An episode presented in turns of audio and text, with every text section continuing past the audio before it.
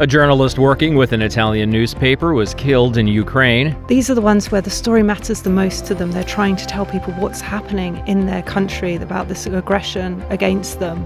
And they are the ones who are being attacked and killed just for trying to do their job and going out and reporting. Plus, Russia has a plan to get more public support in the occupied territory they control they're bringing in a new public. They uh, move uh, Russian citizens from deep, uh, deep Russian territories uh, to Ukrainian territories in order to basically change the mentality and change the ethnical map of, of these regions. And later in the program, worldwide military expenditures are at a level not seen since the Cold War. Today is Thursday, April 27th. From the Voice of America, this is Flashpoint Ukraine.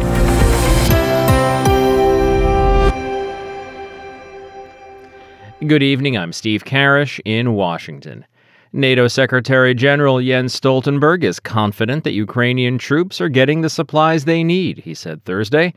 Karen Chamas reports. NATO countries have delivered over 98% of the combat vehicles promised to Ukraine, according to the military alliance's chief. The supplies put Kiev in a stronger position as the country appears poised to launch a counteroffensive. NATO Secretary General Jens Stoltenberg seemed confident Ukraine would succeed in its efforts. That means over 1,550 armored vehicles, 230 tanks and other equipment, including uh, vast amounts of ammunition. In total, uh, we have trained and equipped more than nine new Ukrainian armored brigades.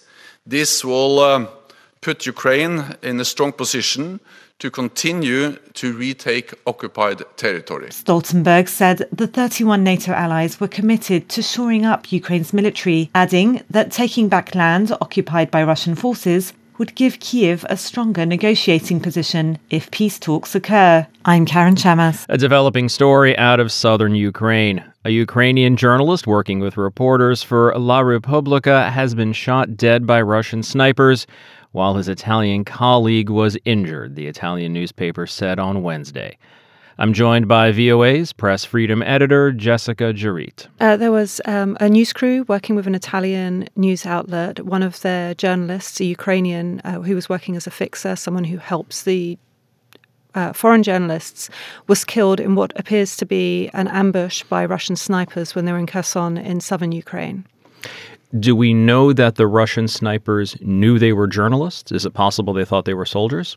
The reports coming out of Kherson and from the um, reporter, the Italian reporter who was with this Ukrainian journalists, they were wearing vests, reading press. It's very clear that these were there as journalists.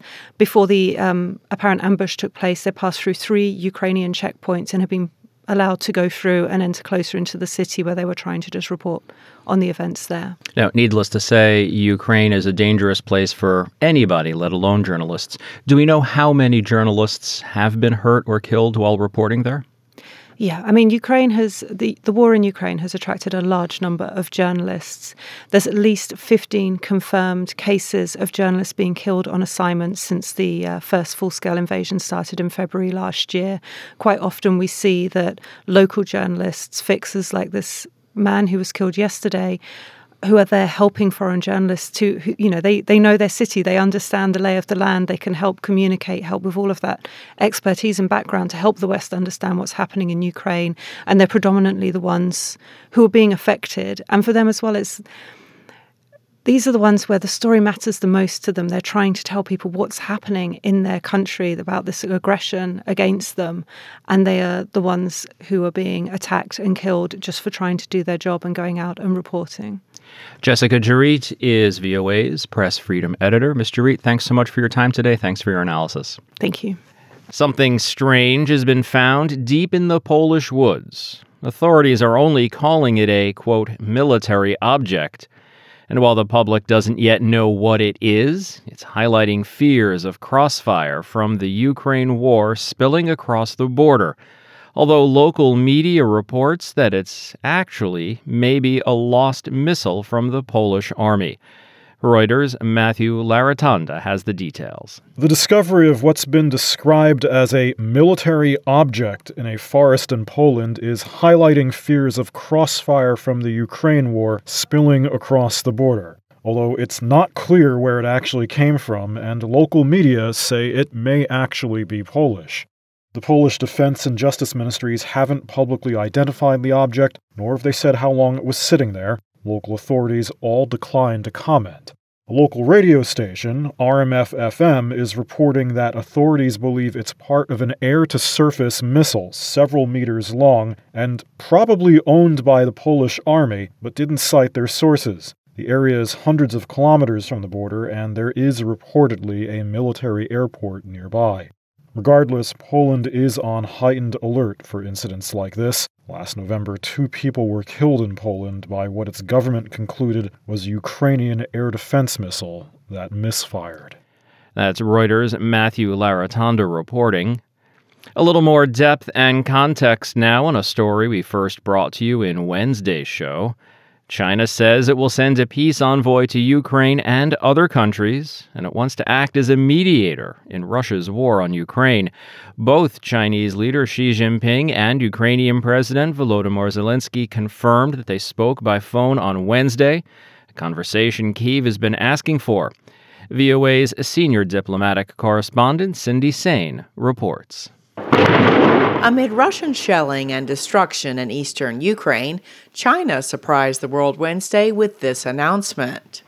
The Chinese side will send a special representative of the Chinese government on Eurasian affairs to visit Ukraine and other countries to conduct in depth communication with all parties for a political settlement of the Ukrainian crisis.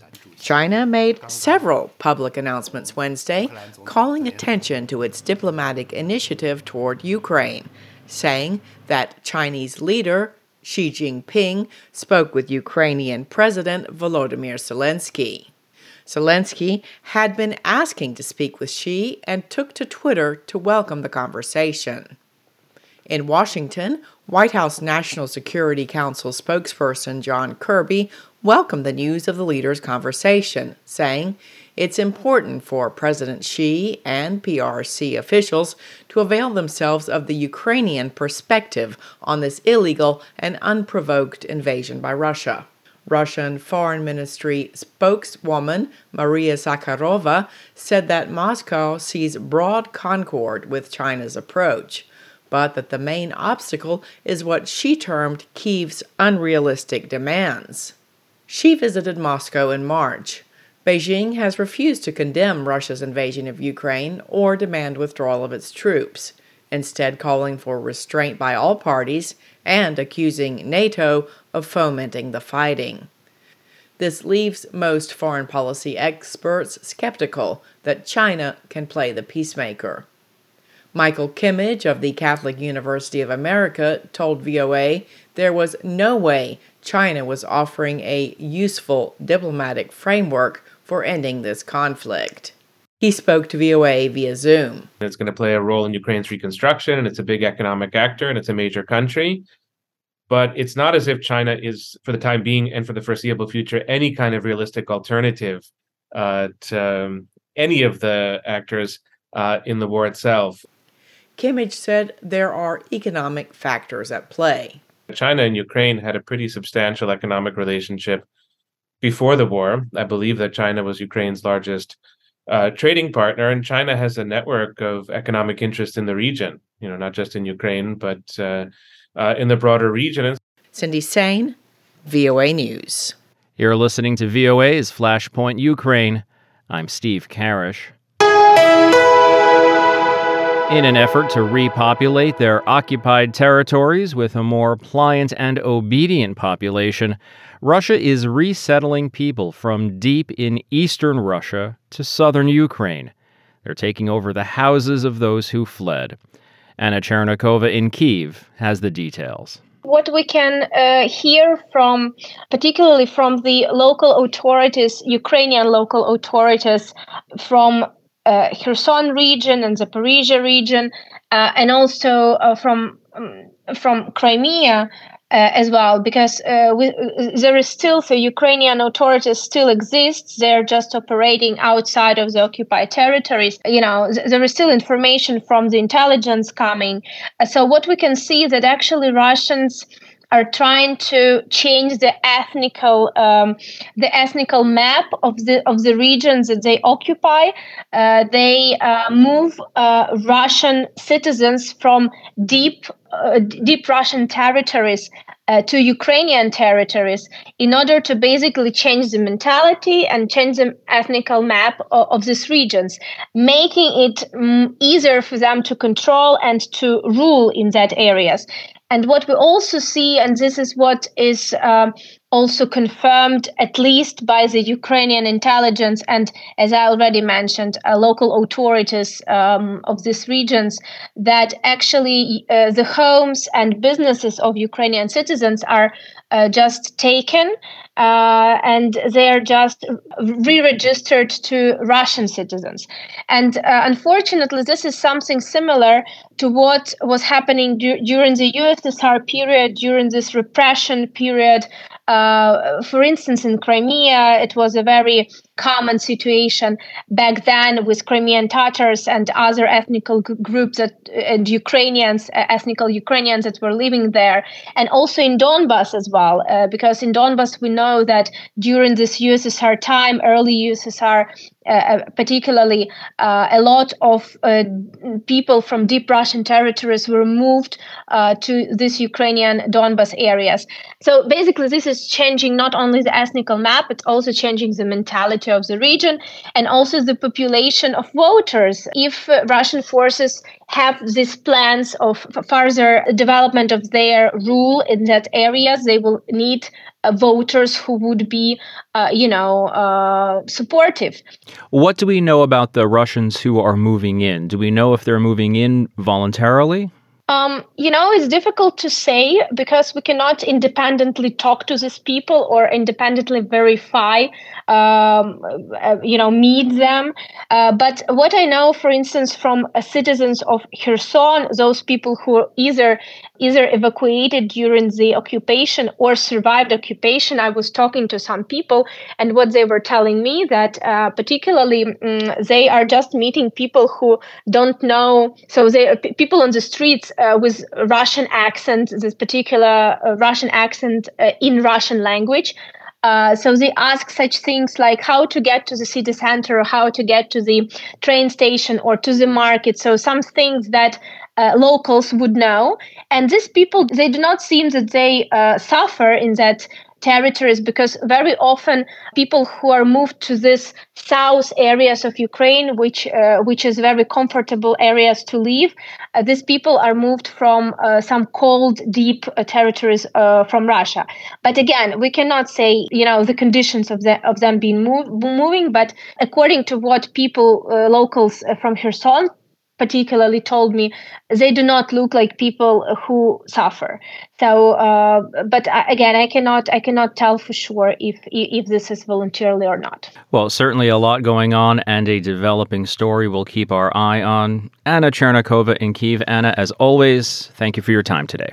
Thank you steve with the biggest land war Europe has seen since the end of World War II and tensions rising in East Asia, it's really no surprise that global military spending has increased. For context, I'm joined by Lorenzo Scarazzato from the Stockholm International Peace Research Institute. So, you examined worldwide military spending. What did you find? we have a story, which is, of course, the war in Ukraine we've seen how Europe mainly reacted to that. And proximity is definitely a factor here. So we've seen how states close to Ukraine and, and Russia, or in the proximity or even directly bordering, were among the ones increasing their military spending year on year. Uh, this shouldn't come as a surprise to anybody, should it? Uh, it definitely does not, since uh, Europe, Central and Western Europe, has been increasing their military expenditure at least since 2014. And the story here is the fact that now we're at the level that we hadn't seen since the end of the Cold War. When you say it's not at a level since the end of the Cold War, a level of what? Uh, dollar amount, percentage of GDP? What what metric are you using? Mm-hmm. The dollar amount is uh, the complexive, the complexive uh, amount of Central and Western Europe is at the same high. It overcame to surpass what was at the end of the Cold War. So let's contrast what's happening um, in Europe now versus what was happening, say, 10 years ago. Given that Russia invaded Ukraine in 2014, they annexed uh, Crimea and those other eastern territories. What was a normal expenditure prior to 2014, and what does it look like today? So, yes, uh, Central and Western Europe has been decreasing its military expenditure at least since the 90s. In 2014 was actually the lowest point it, it uh, had ever reached. And since then, we can see a sharp increase. So it looks like a, an, a giant U-shaped uh, graph where we are now uh, at a higher point that we uh, were at the, when we when we started. Now, clearly, Europe and Eastern Europe isn't the only part of the world where there is military spending. What did your study reveal about military spending in other places? So, yes, the other notable development is what's happening in Asia. We've seen how China keeps increasing its military spending. That's the 28 years, consecutive year uh, in which uh, Chinese military spending has been rising. And that does not come as a surprise, but we've seen the reaction of the neighboring states. So we've seen how India, but also Japan and South Korea are increasing their military expenditure. However, inflation played a huge role in that. And we've seen how, for example, in South Korea, where the nominal term uh, expenditure increased, so more money put into military stuff. And yet, given the high rate of inflation, that uh, resulted that translate in a real term decrease. Now, does your study look at what money is not being spent on or the consequences of this military spending? If the world is increasing its military spending so much, is there something we're not getting? Is there something we don't have money for? Mm-hmm. So we don't have exact figures. We don't we don't go that deep into uh, budgets. So we know how much they're spending, but we don't check what they're redu- what countries are reducing their spending on. Um, what I can tell you is that many states are taking different approaches. So we have, for example, Germany or even Poland, where they decide to produce new debt. So they say, hey, we're getting more money, we're gonna repay that later on. But we have also like um, Denmark, which decided to uh, cancel a public holiday in order to get more money.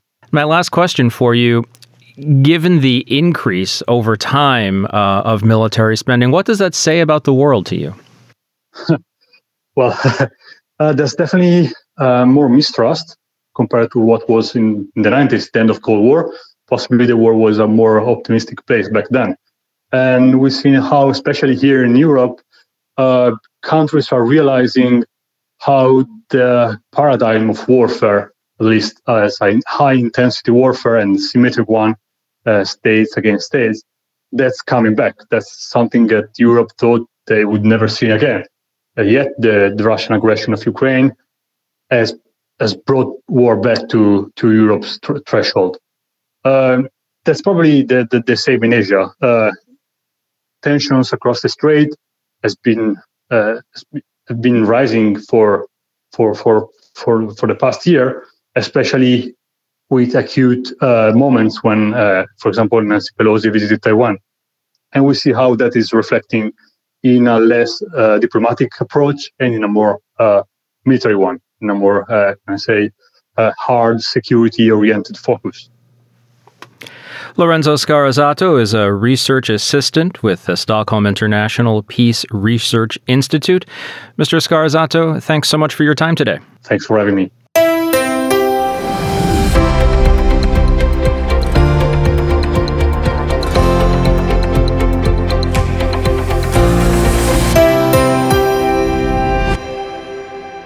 In the first nine months of Russia's full scale invasion of Ukraine, a Polish business group says Ukrainians have started 14,000 companies in neighboring Poland. Now, those Ukrainian entrepreneurs having beaten the odds of starting a business in a foreign country, are succeeding and making contributions big and small to their country's war efforts.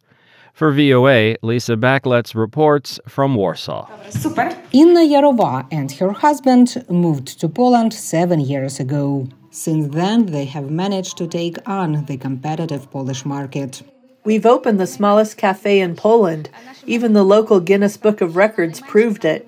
And now we have three chains cafes, restaurants, and bars in Poland and the Czech Republic.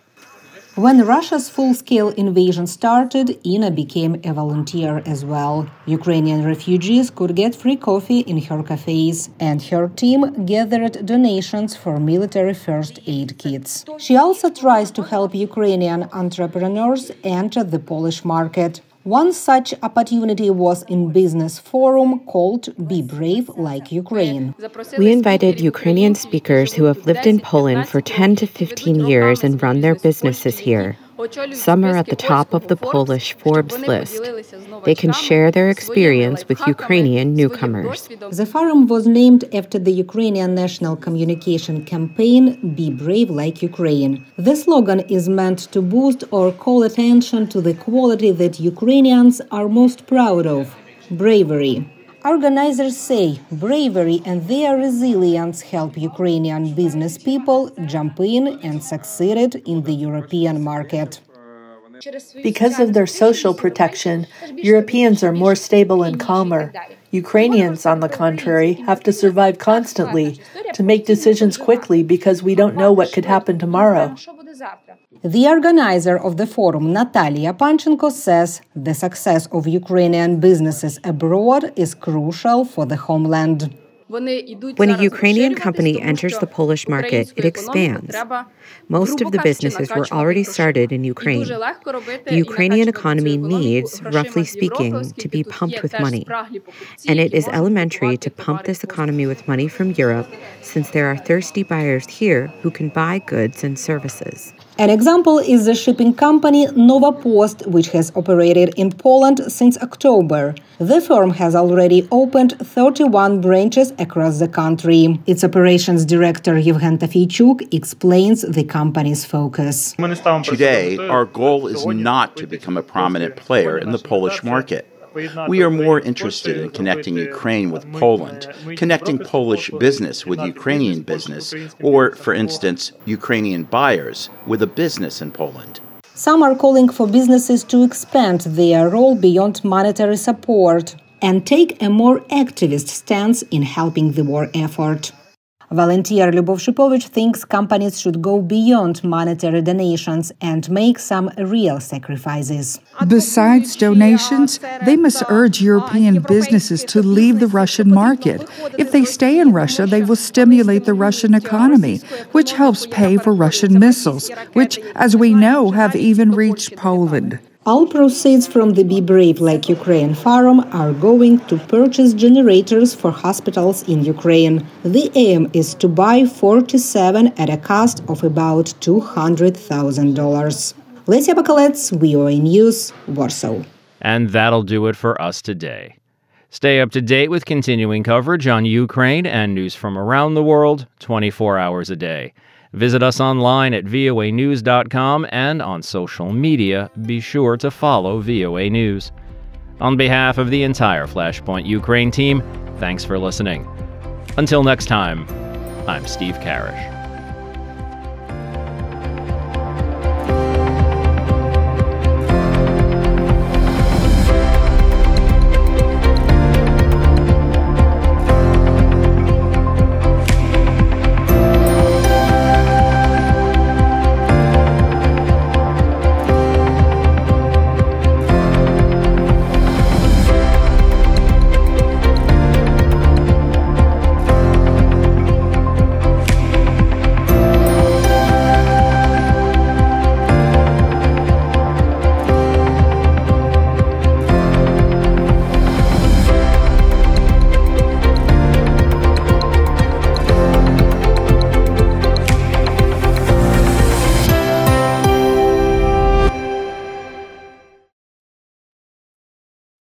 This is the voice of America.